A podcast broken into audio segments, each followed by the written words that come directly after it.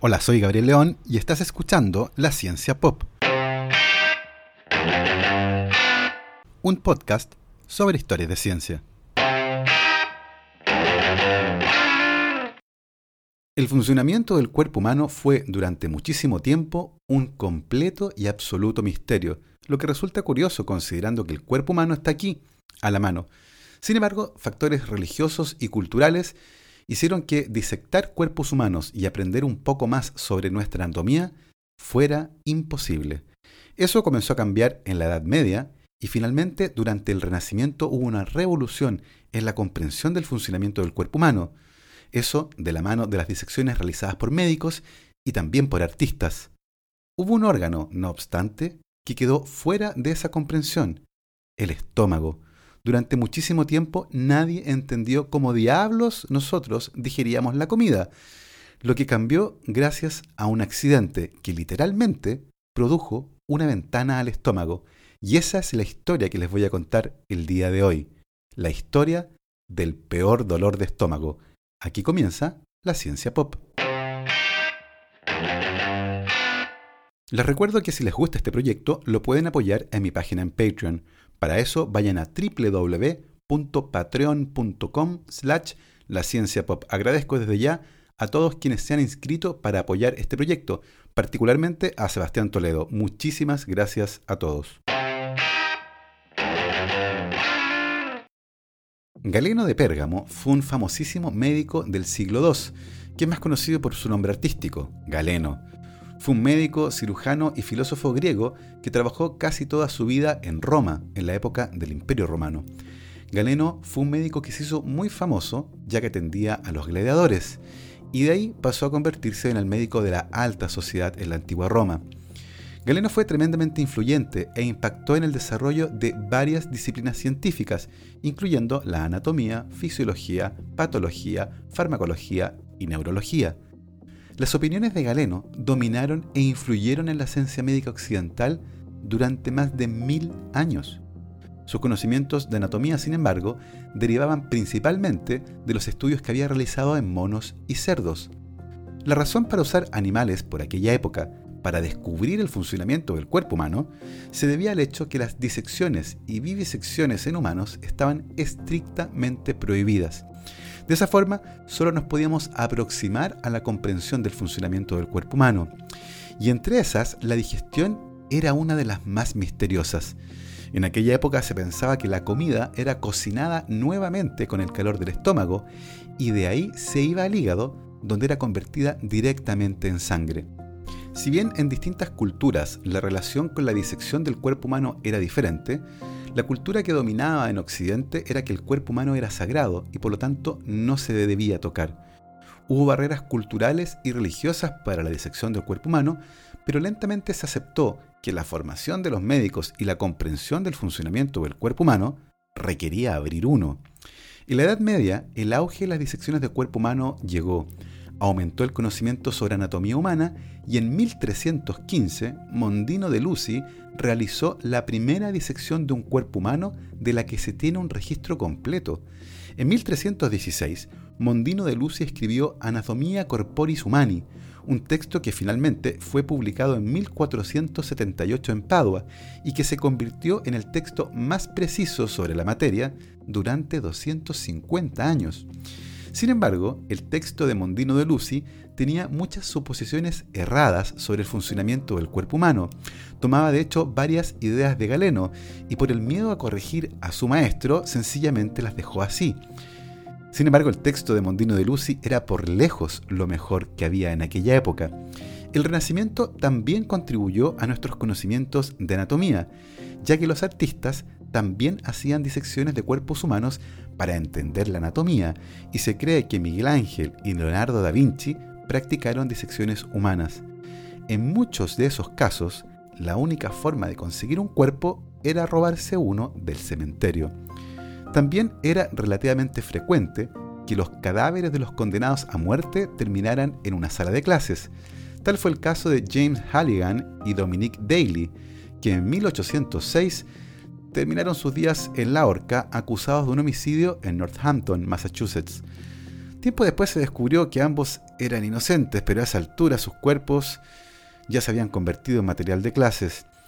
La mayor parte del tiempo no había un interés mayor que el de aprender, sencillamente abrir un cuerpo humano para ver qué había adentro, aunque a veces se hacían autopsias por razones muy interesantes. El 10 de julio de 1533 nacieron las hermanas Joana y Melchioria Bariestero en la isla de la Española, actual Santo Domingo. Lo curioso de este nacimiento es que las hermanas eran siamesas y estaban unidas por el tórax. La pregunta que en esa época se hicieron sus padres y el cura era si tenían una o dos almas. Eso era tremendamente importante para el bautizo. Las hermanas murieron el 18 de julio de 1533, solo 8 días después del parto, y al día siguiente se efectuó una autopsia, la primera autopsia que se realizó en América, la que determinó que las hermanas tenían cada una su propio corazón, y por lo tanto cada una tenía su propia alma. Esa fue la razón por la cual se hizo la autopsia a pedido del padre, y se determinó por lo tanto en aquella época que ambas tenían cada una su propia alma. Era una información muy relevante para el bautizo. Lo interesante entonces es que el 19 de julio de 1533 se realizó la primera autopsia hecha en América, y como ya les conté, se hizo para determinar cuántas almas habían en estas hermanas siamesas. Ahora, uno de los misterios más grandes en todo este recorrido de la anatomía humana tenía que ver con la digestión. Nadie entendía cómo diablo funcionaba este proceso mediante el cual uno comía y salían cosas y eso nutría el cuerpo. ¿Qué pasaba dentro del estómago? ¿Cómo diablos podemos ver qué ocurre ahí? Básicamente lo que se sabía en aquella época es que había una entrada y una salida, pero no mucho más.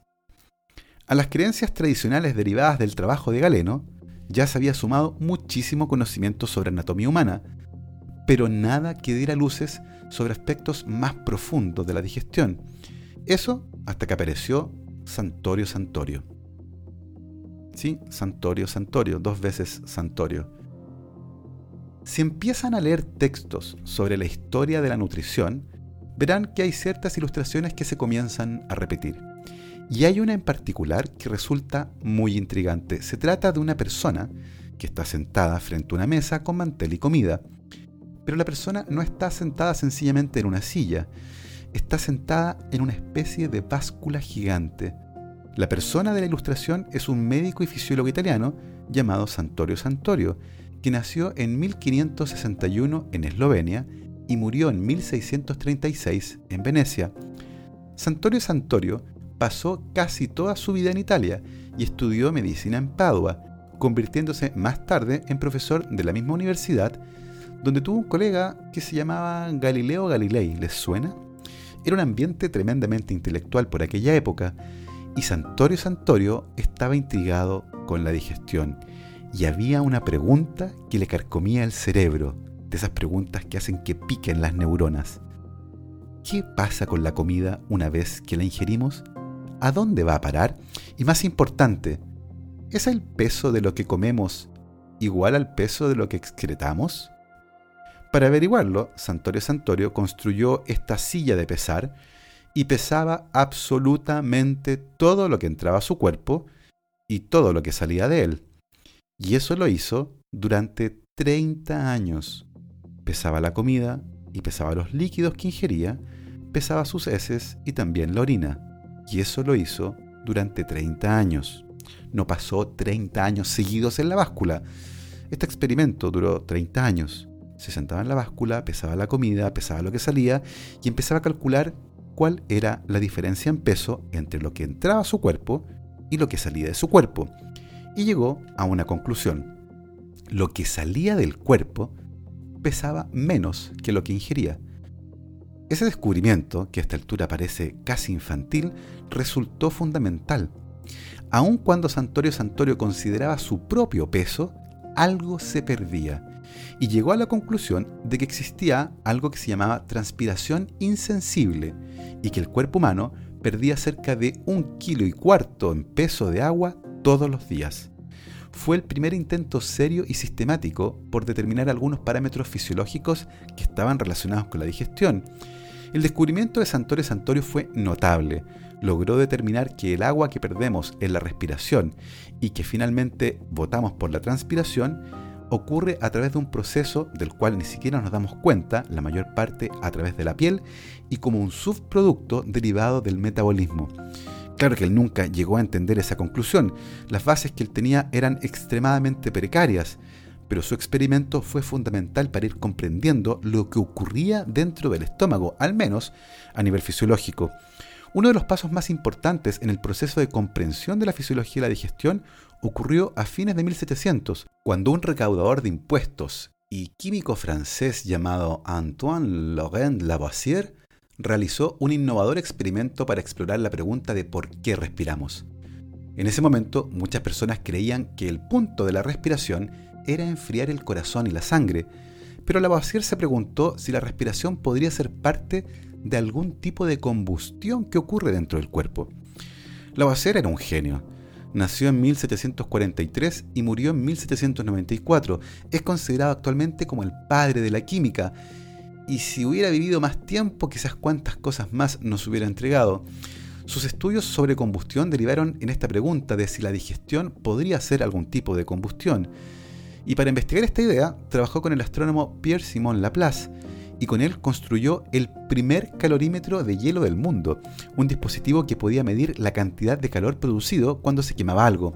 Y lo primero que pusieron dentro del calorímetro fue un conejillo de indias. Ahora, no se asusten, no es que hayan quemado el conejillo de indias para ver cuánto calor producía su combustión.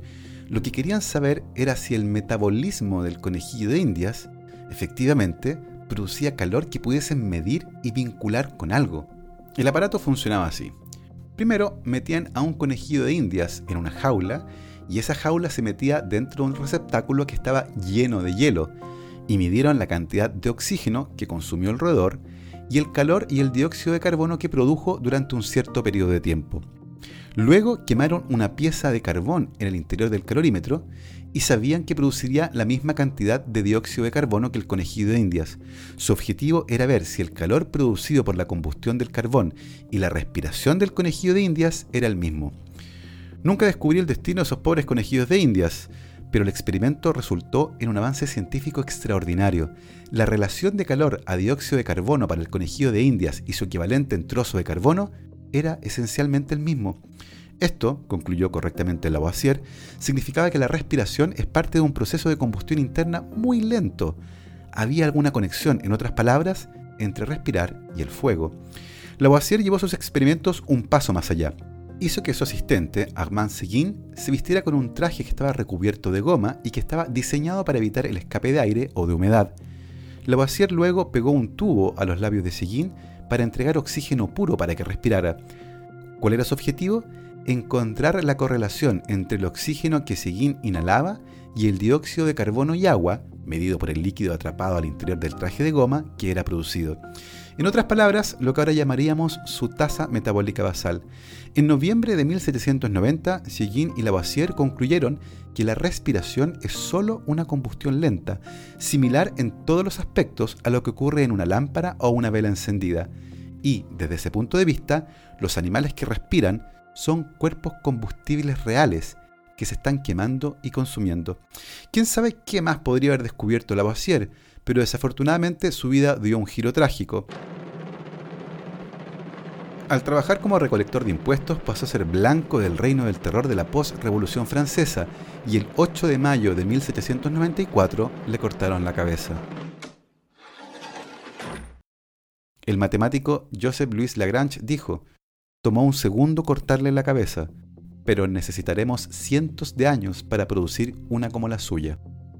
A pesar de estos grandes avances en la comprensión de la fisiología y la digestión, esta seguía siendo un misterio, básicamente porque ocurría en un recipiente cerrado y no se podía ver qué estaba pasando ahí.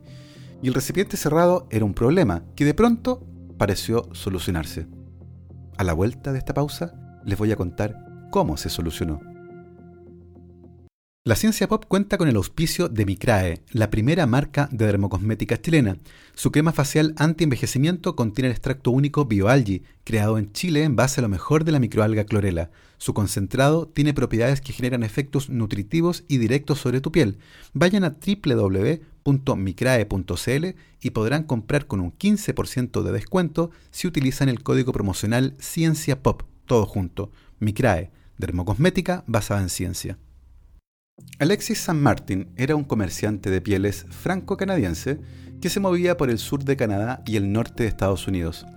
Y ahí estaba, en la isla de Mackinac, en lo que actualmente corresponde a Michigan, Estados Unidos, cuando la mañana del 6 de junio de 1822, a alguien se le escapó un disparo de mosquete.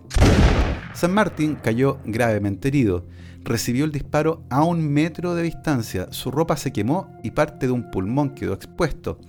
También quedó expuesto su desayuno, ya que el disparo le rompió el estómago. También se le fracturaron varias costillas y quedó un gran agujero en su abdomen. Nadie creyó que sobreviviría, pero de todas formas fueron por el médico, William Beaumont, que trabajaba para el ejército de Estados Unidos en esa isla. Y San Martín hizo algo impresionante. No se murió. William Beaumont, el médico que salvó a Alexis San Martin, le permitió quedarse con él, ya que estaba gravemente herido y era muy probable que no pudiera volver a trabajar. Inicialmente, San Martin intentó comer, pero todo lo que ingería se salía por el agujero que tenía en el estómago. Y para que no muriera por desnutrición, Beaumont alimentó a San Martin dándole la comida por el ano. Finalmente, y contra todo pronóstico, Alexis San Martin se recuperó, excepto por una cosa un poco curiosa. El agujero en su estómago se fusionó con el agujero en la piel y se generó una fístula, una conexión entre el estómago y el exterior. San Martin no podía seguir trabajando y terminó dependiendo del médico, que lo dejó trabajando como su sirviente. Finalmente, la herida de San Martín generó una especie de aleta y podía mantener la comida dentro del estómago, pero bastaba con empujar con un dedo para tener acceso directo a esta caja misteriosa que la mayor parte del tiempo estaba cerrada. Para William Beaumont no era una herida, era una oportunidad, y pensó que San Martín sería un gran conejillo de indias para investigar el proceso de digestión. Ahí comenzó un experimento impresionante. Durante 10 años, William Beaumont introdujo todo tipo de alimentos por el orificio en el estómago de Alexis San Martin y los retiraba después de un rato para estudiar cómo se digería la comida. En una ocasión introdujo diferentes tipos de alimentos amarrados con un hilo de seda y los retiraba de manera periódica para ver cómo iba la digestión. Este procedimiento causaba dolor y ansiedad en San Martin, pero eso no impidió que Beaumont prosiguiera.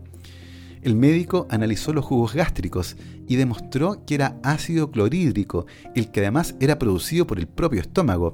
Solo ese descubrimiento fue impresionante para su época. Sin embargo, durante una década, Beaumont realizó cerca de 200 experimentos con Alexis San Martin, quien dependía económicamente del médico. San Martin evidentemente no estaba para nada feliz. Lo pasaba muy mal, los experimentos le producían dolor y molestias y no quería seguir en eso. En una ocasión, Beaumont introdujo 12 ostras en el estómago de San Martín, además de esponjas y termómetros, para determinar algunos parámetros fisiológicos. San Martín comenzó a beber y tenía problemas de ansiedad, qué curioso, ¿no? En cuanto pudo, Alexis San Martín huyó a Canadá. Y William Beaumont se enfureció con ese jovencito malagradecido. Durante 2 años lo buscó y finalmente vio con él. Lo encontró en Canadá, pobre y enfermo, y lo convenció de volver a su lado en Estados Unidos. Así, los experimentos continuaron. Finalmente, en 1838, William Beaumont publicó sus resultados en un libro titulado Experiments and Observations on the Gastric Juice and the Physiology of Digestion, Experimentos y observaciones en el jugo gástrico y la fisiología de la digestión. William Beaumont descubrió que la leche, por ejemplo, coagulaba rápidamente durante el proceso de digestión en el estómago, que este además tenía movimientos que ayudaban a la digestión y confirmó que el jugo gástrico estaba compuesto por ácido clorhídrico y que además era producido por el propio estómago.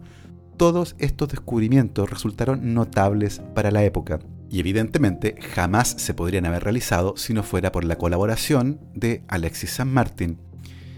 El 26 de junio de 1834, San Martin huyó a Canadá por última vez. William Beaumont intentó muchísimas veces que volviera junto a él, pero finalmente el propio Beaumont murió en 1853. Contra todos los pronósticos, Alexis San Martin vivió 78 años y murió finalmente en 1880 en Canadá. Su familia, temerosa de que los médicos quisieran seguir hurgueteando en su cuerpo, retrasó el funeral hasta que finalmente se empezó a descomponer, al punto que resultó imposible llevarlo a la iglesia para su funeral. Fue enterrado a una gran profundidad para evitar que los ladrones de tumbas sacaran su cuerpo para venderlo. Ya había tenido suficiente. Los experimentos de William Beaumont sobre el cuerpo de Alexis San Martin fueron fundamentales para entender algunos de los misterios de la digestión, pero claramente pasaron por sobre el derecho de San Martin de no participar, algo que hoy se garantiza en las leyes que protegen los derechos de quienes deciden voluntariamente involucrarse en estudios científicos. De esta forma, la contribución de Alexis San Martin a la investigación científica tiene dos conclusiones importantes, las que permitieron entender mejor el proceso de la digestión y las que finalmente establecieron las leyes y derechos de los voluntarios que participan en investigaciones científicas. Y así finaliza el tercer capítulo de este podcast. Espero que lo hayan disfrutado y nos escuchamos la próxima semana.